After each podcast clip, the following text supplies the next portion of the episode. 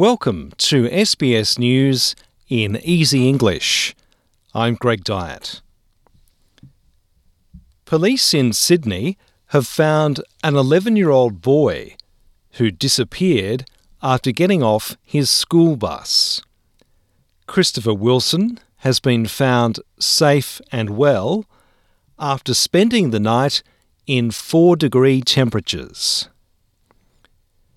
12 to 15 year olds with certain health conditions will be able to receive a COVID 19 booster injection from next Tuesday. The decision to expand access includes children who have complex health needs, which makes them more vulnerable to serious illness if they catch COVID 19 public hospital staff in Victoria will get $3,000 payments to encourage them to stay in the sector.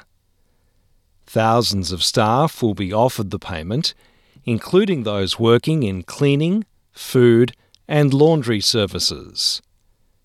Premier Daniel Andrews says it's important to keep workers in the public hospital system. The most important thing that we can do is to stand with our nurses and paramedics, our doctors, our cooks and cleaners, ward clerks, everyone across the whole team. The first $1,500 will be paid in mid August, and the second amount will be paid at the end of September.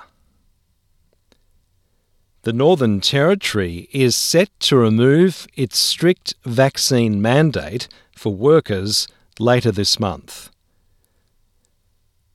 Prior to the announcement, people in the Territory who worked in a wide range of industries needed all three COVID 19 injections to get into the office.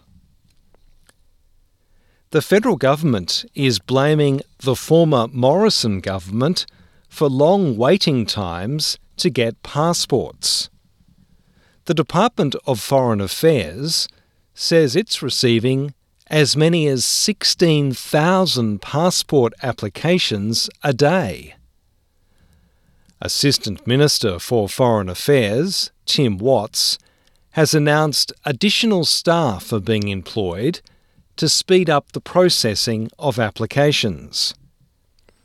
Mr. Watts told Sky News the previous government should have taken more action to boost Passport Office resources as borders reopened. The surge in demand that we've been experiencing um, over the recent months is entirely predictable um, and it should have been planned for and ahead by the previous government um, so that we haven't seen the kind of scenes that we've been seeing this week the queues at the passport offices and the really frustrating wait times. Opposition leader Peter Dutton says the former coalition government was working on a plan to acquire nuclear submarines before it lost the federal election. Writing in The Australian, the former Defence Minister says the Morrison government was investigating purchasing two nuclear powered submarines from the United States by 2030. He says the submarines would have been delivered at least 10 years earlier than the ones built in Australia. The United States House of Representatives has voted to raise the minimum age for buying semi automatic weapons from 18 to 21 in response to recent mass shootings. The bill passed 223 votes to 204. But it is unlikely to pass the Senate, where it would require the votes of 10 Republicans.